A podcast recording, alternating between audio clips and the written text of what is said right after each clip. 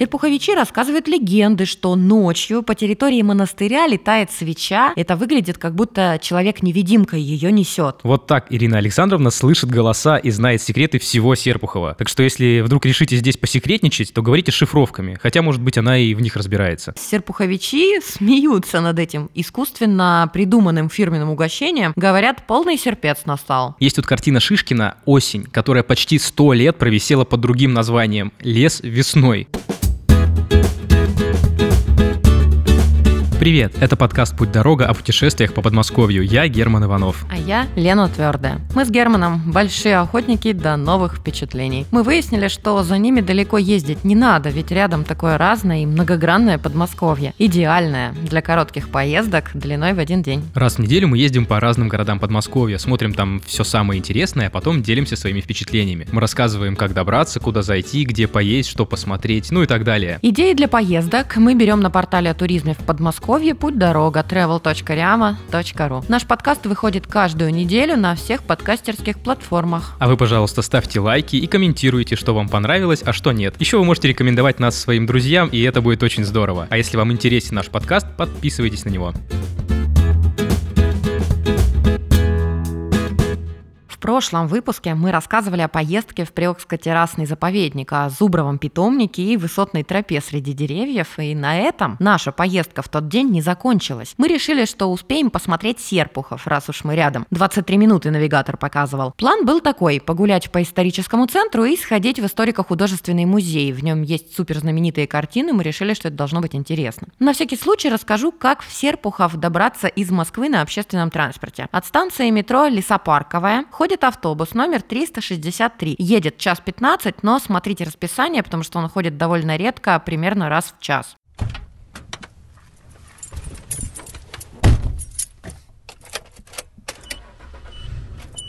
Пока ехали, немного прочитали про Серпухов. Впервые он упоминается в духовной грамоте московского князя Ивана Калиты в 1339 году. Там говорится про волость Серпухов. Волость, то есть просто как местность, а города тогда еще не было. Эту территорию Калита передал младшему сыну Андрею. Тот особо не прославился, а вот его сын, внук Калиты, Владимир Храбрый, построил Серпухов как крепость для защиты Москвы с юга, самого опасного направления. Кремль-крепость Серпухове не сохранился, Остался только фрагмент стены на Соборной горе. Туда мы и поехали в первую очередь.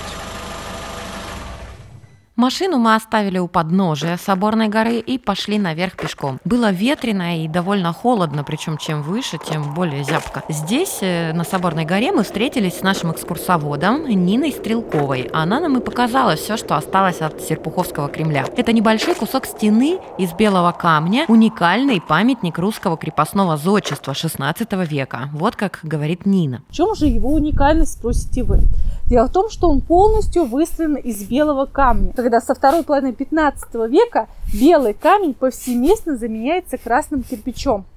А серпку известняк добывали, поэтому из этого материала строят вплоть до 17 века храмы, соборы, в том числе вот и крепостную стену. В 14 веке Кремль был деревянным, а каменную крепость построили по приказу Ивана Грозного, чтобы защитить Москву от набегов Крымского ханства. Стены повторяли естественные очертания холма и шли по всему периметру. Кремль за всю историю никто ни разу не завоевывал в бою, но один раз его все-таки взяли, только не силой уже, а хитростью. В смутное время серпуховичи поверили Лжедмитрию II, что он и есть царь царь, и открыли его войску ворота. Так в Кремле обосновались поляки. Но когда сербковичей стали просить присягнуть польскому королю, тут они поняли, что врага пустили на родную землю, и вот те пушки, которые находились на бойницах, были развернуты вовнутрь, и они разбили польский военный гарнизон. Поляков выгнали и больше на территорию Серпуховского Кремля не впустили. Во время археологических раскопок выяснилось, что на глубине двух метров земля прожженная. И это и есть отголосок того боя с поляками. Сейчас от Кремля остался только кусок стены, а за стеной обрыв. Сквозь бойницу плохо видно, что там. Я решила обойти и заглянуть за стену, ну, чтобы лучше представить, какой неприступной была крепость в то время. А там, ребята, мусор, запах специфический. В общем, вот что скажу. Некоторым людям все равно, сколько лет стене, древняя она, не древняя. Главное, укромный уголок найти. Так обидно. А еще вот что обидно. Знаете, для чего разобрали Кремлевскую стену в Серпухове? Для строительства метро в Москве в 30-х годах. Причем материал так и не пригодился. Сказали, зачем нам камень 16 века? Для нас, серпуховичей, это мечта, чтобы Кремль был восстановлен, но мы видим, что это сложный юридический вопрос, потому что люди уже здесь живут уже давно, приватизировали эти земельные участки, нужно что-то им равноценное а, выделить, да, и потому что если будет восстановлен Кремль, то это будет закрытая, закрытая территория, музейно-выставочный комплекс, но мы очень об этом мечтаем, потому что хотели бы, а, чтобы здесь располагался музей. Музея на Соборной горе пока нет, но есть мемориал воинам, павшим в Великой Отечественной войне, а рядом с ним братская могила. Главный памятник мемориала – воин-освободитель. Это скульптура Евгения Вучетича. Возможно, вы помните монумент, который стоит в Берлине, где советский солдат держит в одной руке опущенный меч, а на другой руке у него немецкая девочка. Это символ победы над нацизмом. Так вот, в Серпухове макет этого знаменитого памятника. И этот уменьшенный вариант Вучетич представлял Сталину на утверждение. Скульптор лично потом подарил этот макет Серпухову, потому что он сыграл большую роль в битве за Москву. Один из знаменитых героев боев под Серпуховым – танкист Дмитрий Лавриненко. 19 октября 1941 года он въехал на танке на площадь имени Ленина. Танк Т-34, лязгая гусеницами, въехал на площадь Третьего интернационала, нынешняя площадь Ленина. Он приехал прежде всего в парикмахерскую после 200-километрового марша, то есть у него не, не стоял в боевом задаче э, именно Серпухов. Он приехал в парикмахерскую, чтобы привести себя в порядок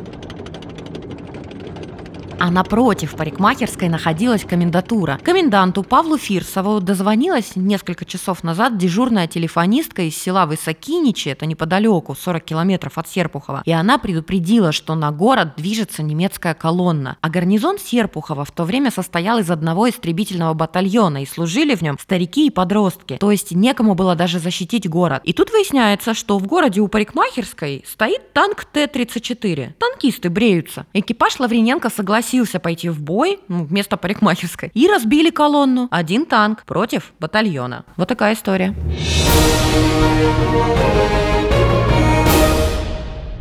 Мы уже говорили, что здесь, на Соборной горе, в историческом месте, стоят обычные частные дома. Рядом с одним из них на скамеечке сидели местные бабушки, и мы пошли с ними познакомиться. Одна из них, ее зовут Ирина Александровна, согласилась с нами поболтать. Она живет тут больше 40 лет. Я спросила, находили ли что-нибудь интересное в огороде. Не знаю, как в огороде, но оказывается, на каждом участке здесь есть колодцы. И мы решили почистить этот колодец. Там большие были такие огромные камни, сруб, который был немножко в хорошем состоянии, немножко нет.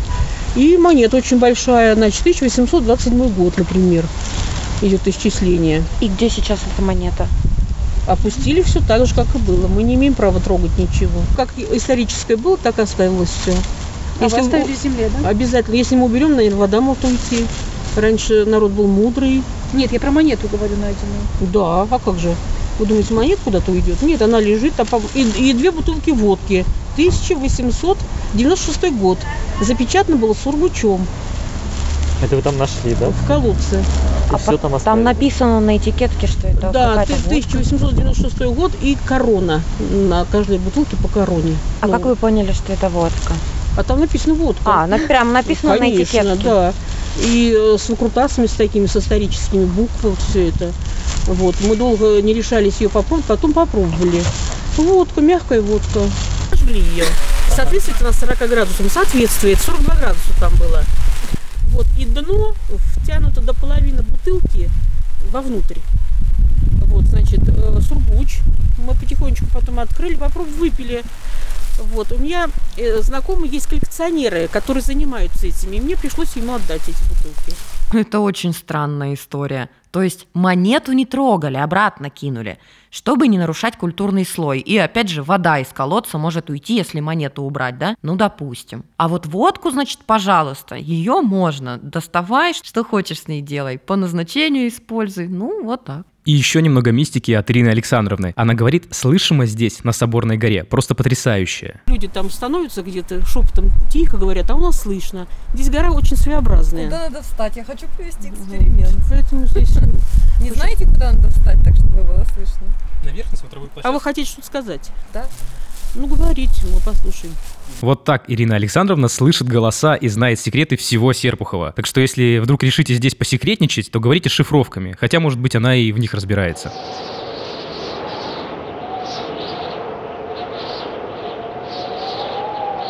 Мы пошли на смотровую площадку, и там был такой ветер, что мы друг друга-то не слышали. И, в общем, не пошли мы проверять, слышала ли Ирина Александровна, как мы видами восторгаемся. Говорят, с этой площадки видно семь церквей. Серпухов славится своими куполами, но я насчитала шесть. То ли у меня проблемы с арифметикой, то ли я что-то не увидела, ну, скорее второе. Потом мы спустились вниз и сфотографировались у большой надписи «Серпухов» на склоне холма. После этого мы уже поехали к Высоцкому монастырю. Это всего 7 минут на машине. Пока ехали, вот что нам рассказала Нина. Есть версия, что именно соборная гора изображена на гербе Серпухова, а на ней стоит павлин. И что делает такой вот товарищ на гербе подмосковного города, гадали даже в 19 веке. А с одной стороны, зоркость глаз напоминает о средневековом прошлом Серпухова, а красочный хвост павлиния ассоциируется с тканями текстильных мануфактур.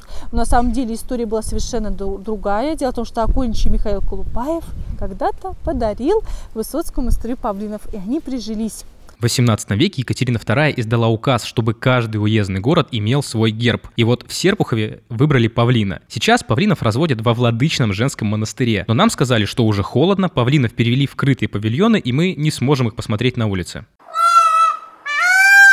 И мы в женский монастырь не поехали. Приехали в Высоцкий мужской монастырь. Мы зашли на его территорию, а там петухи и индюки гуляют. Ну, не совсем павлины. Ну, такая домашняя обстановочка. Высоцкий Зачатьевский мужской монастырь существует с 1374 года. Основал его серпуховский князь Владимир Храбрый. Место строительства храма определил Сергий Радонежский. Князь его попросил об этом. И вот Сергий Радонежский пришел в Серпухов пешком, зимой из Радонежских земель, то есть это район Сергиева Посада современного. Вот представляете откуда?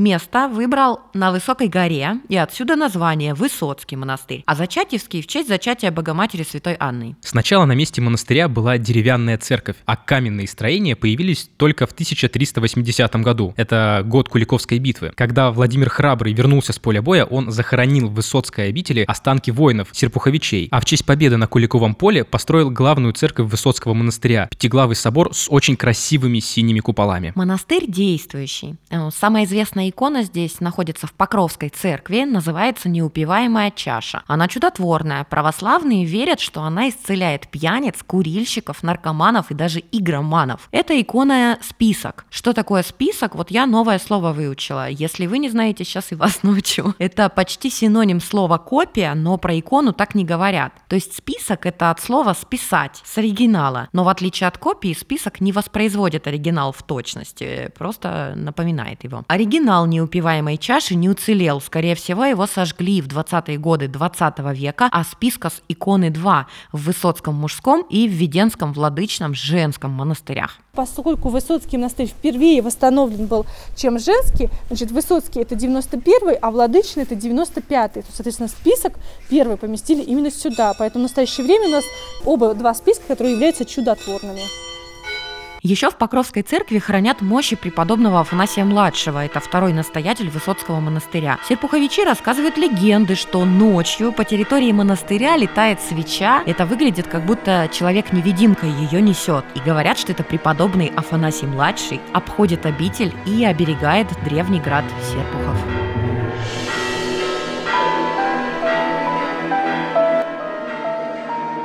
Пока мы гуляли по монастырю, я увидел шикарного такого толстого рыжего кота. И в какой-то момент просто перестал слушать экскурсию и пошел с ним играть. И этот кот прямо ручной, видно его хорошо тут кормят. А когда дул сильный ветер, то у него шерсть развивалась, прям как у льва, как грива просто. И фотки наши с этим котом вы можете посмотреть на сайте Путь Дорога. Я сначала думала, ничего себе Герман экскурсию не слушает, кот какой-то, а потом увидела этого кота, и вот что вам скажу, кот правда шикарный. Нам пришлось просто сделать перерыв на кота.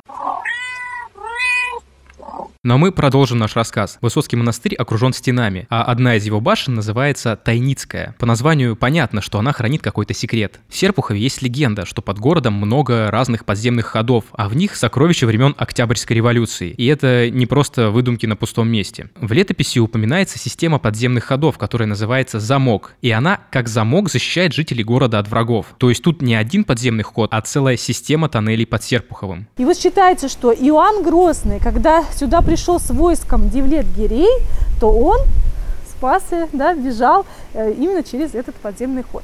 И вот когда э, в советское время, естественно, к сожалению, в 30-е годы монастырь был закрыт, а многие строения его а, были как бы повреждены, И в 91-м только началось восстановление монастыря.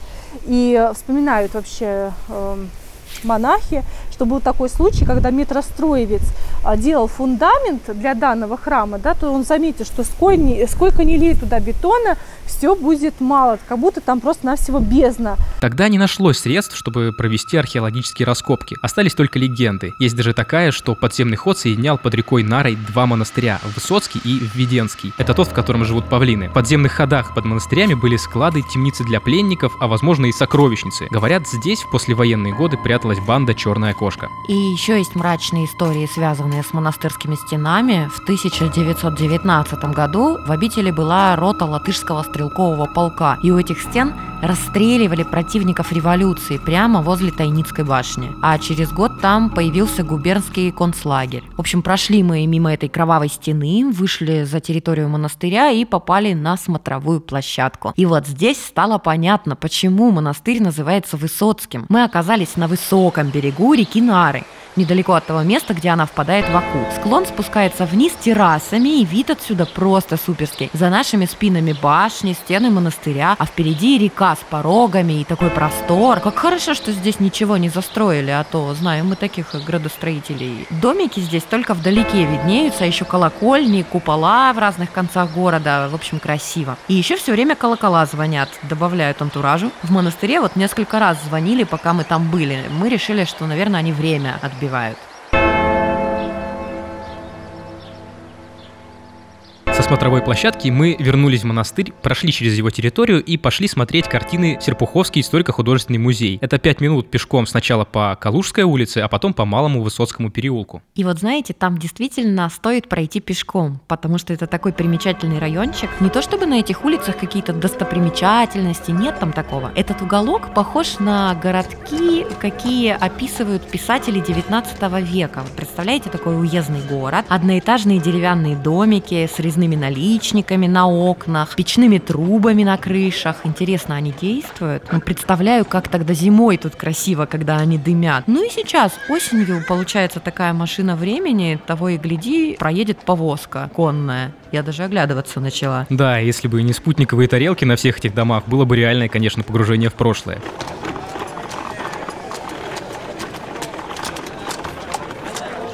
Вот по такой улице мы дошли до здания музея, и оно тоже очень старинное. В нем много редких картин, и я расскажу, как они там все оказались. Раньше это здание принадлежало купчихе Анне Мараевой. Когда у нее умер муж, то пришлось делить наследство. Двоюродный брат мужа стал претендовать на это огромное поместье со всеми его богатствами. Выиграть суд Мараевой помог коллекционер Юрий Мерлин. И в благодарность за помощь в 1896 году Мараева покупает у него коллекцию русского и западноевропейского искусства. Так в Серпухове появилась крупнейшая художественная галерея в Подмосковье. Тут есть Шишкин, Айвазовский, Васнецов и много других редких картин. Сразу скажу, что по музею мы долго не ходили. Мы посмотрели только самые главные хиты. Перед вами визитная карточка нашего Серпуховского историко-художественного музея. Это первый вариант картины «Витязь на распутье» Виктора Михайловича Васнецова. Второй вариант, который самый известный, это, конечно, Русский музей Санкт-Петербурга. А, и здесь мы видим героя былины Витязя, который стоит перед бескрайним полем. У него два выбора, либо пойти вперед, либо повернуть назад. Впереди его ожидает опасность, о чем говорят кости предшественников, зловещие вороны, а также надпись на камне. Как прямо ехать и живо не бывать, и нет пути ни проезжему, ни прохожему, ни пролетному. Но, несмотря на опасность, Витязь все равно пойдет вперед, и символом победы является белый конь, а также заря над горизонтом. Все-таки хорошо по художественному музею ходить с экскурсоводом, особенно для таких сведущих в искусстве, как я. Я очень люблю находить интересные детали в картинах, но иногда, вот правда, смотрю на картину, вижу фигу. Вот если бы Нина внимание не акцентировала, я бы прошла мимо «Лунной ночи» Саврасова. А рядом перед нами Алексей Кондратьевич Саврасов, «Лунная ночь. Болото». Это тоже гордость нашей коллекции. А, вы скажете, что это какой-то скудный уголок русской природы, а, да еще болото, да еще ночью, но на самом деле и в этом саврасовском пейзаже тоже есть душа. Здесь мы видим э, излюбленный мотив романтиков это мотив лунной ночи, но луну мы не видим, он скрыл в облаках. Если приглядеться, то можно даже заметить костер, дым от костра, крестьян, собравшихся вокруг него, а также коровы, пришедшие на водопой. Эта картина такая темная, что мы прям еле нашли на ней этих коров. Но оказывается, не мы одни такие вот внимательные. Есть тут картина Шишкина «Осень», которая почти сто лет провисела под другим названием «Лес весной». Причем люди приходили в музей и говорили, ну какая это весна? Листья на деревьях желтые, опадают, птицы кажется, что сейчас улетят в дальние края. И оказывается, они были правы. Позже искусствоведы выяснили, что на картине все-таки осень, так что посетители сомневались не зря. Есть такая редкость в Серпуховском музее, круче, чем в знаменитой галерее Уфицы во Флоренции. В общем, в одном из залов музея находится картина Шарля Лебрена «Жертвоприношение и Фая». Так вот оказалось, что это первый вариант картины 17 века, и это понятно по подписи автора. На втором варианте он подпись обычно не ставил, вот такое у него было правило. И вот как раз второй вариант без подписи висит в галерее Уфицы. А здесь вот, пожалуйста, первый вариант. Ты смотри-ка, получается, какая Мараева предприимчивая, и весь дом свои шедеврами завесила, так еще и двумя текстильными фабриками управляла. И, кстати, хорошо с этим справлялась. Хорошо в смысле прибыли, а вот, ну, простым рабочим, конечно, жилось непросто. В музее мы прочитали правила внутреннего распорядка на вот этих бумаготкацких фабриках. И вот что узнали. Люди там работали по 16 часов в день, с 4.30 утра до 8 вечера. При этом рабочему платили от 5 до 15 рублей в месяц, а управляющий фабрикой мог получать все 750. В общем, как это обычно бывает, простые трудяги жили в тяжелых условиях. Поговаривают, что Антон Павлович Чехов занимался обследованием, да, вот медицинским обследованием непосредственно Донковской фабрики. Но, к сожалению, документов не сохранилось, поэтому нельзя так утверждать. Но мы можем, если обратимся в творчеству Антон Павловича, то находим рассказ «Бабье царство», который очень напоминает жизнь Анны Васильевны Мараевой. Там главная героиня Анна Акимовна Глаголева, правда, девушка 26 лет, а, незамужняя, и тоже владельца двух фабрик, правда, не текстильных, но все равно там идет описание именно как будто бы этот дом, этот особняк, и это период, когда Антон Павлович жил в Серпуховском уезде. То есть мы понимаем, что и на весь уезд только была одна крестьянского происхождения владельца фабрик, это Анна Васильевна Мараева. То есть, скорее всего, он с нее-то и списал э, главную героиню для своего бабье царства. То есть, вероятно, они были знакомы и поскольку он был врачом. Потом, уже в 1919 году, во время национализации, в дом Мараевой пришли люди, чтобы описать все ее имущество. В одной из комнат за иконами нашли мешки с зерном и много разных ценностей. Среди них была бутылка 200-летнего вина. И очень интересный момент, что э, очень долго решалась судьба этой бутылки. И вот этот вот журналист, который писал эту статью, он в своем дневнике пишет, э, что 27-м вопросом на заседании тогдашнем, да, местной, можно сказать, тогдашней администрации обсуждался этот вопрос, хотели отдать лучшему рабочему, а потом решили передать в родильный дом, чтобы роженицы принимали его как нектар, это вино. Ну что ж, это лучшее решение. Все логично. Браво, ребята! Я думаю, почему сейчас в роддомах такого не предлагают? Что они там мучаются? Пусть вина попьют, расслабятся, да, девчонки? В общем, разные байки ходят вокруг Анны Мараевой в Серпухове, но при этом не все считали ее жадной и жестокой помещицей. Нельзя сказать вообще, что Мараева была таким вот э, ну, словно салтычиха, как ее называют в газете «Коммунист», да, Марайха, да, вот ее всегда э, величают. На самом деле она не была такой жесткой, мои как бы все-таки прабабушка вспоминала, что пустыми руками от нее никто никогда не уходил. Да, моя прабабушка. Ну, она из Серпухова, конечно, все. Вот, соответственно, никто с пустыми руками не уходил. Она даже подарила ей платье.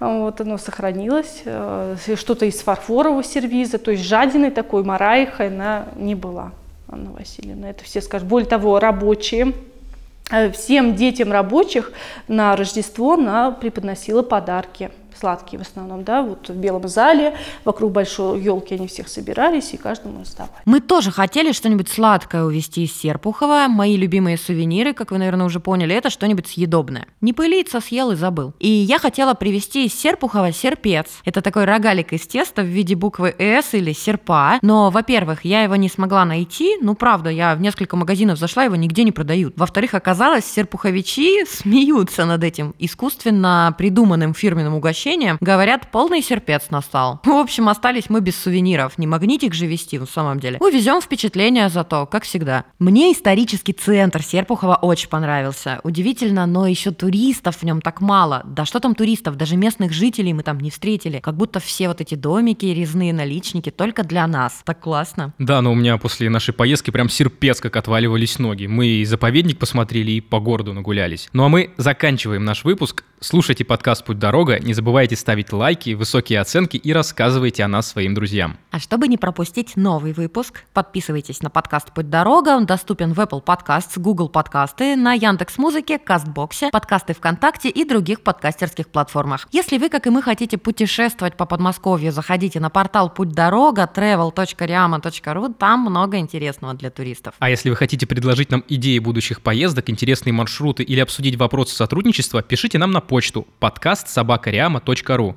На этом мы прощаемся. Я Герман Иванов. Я Лена Твердая. Всем пока! Пока.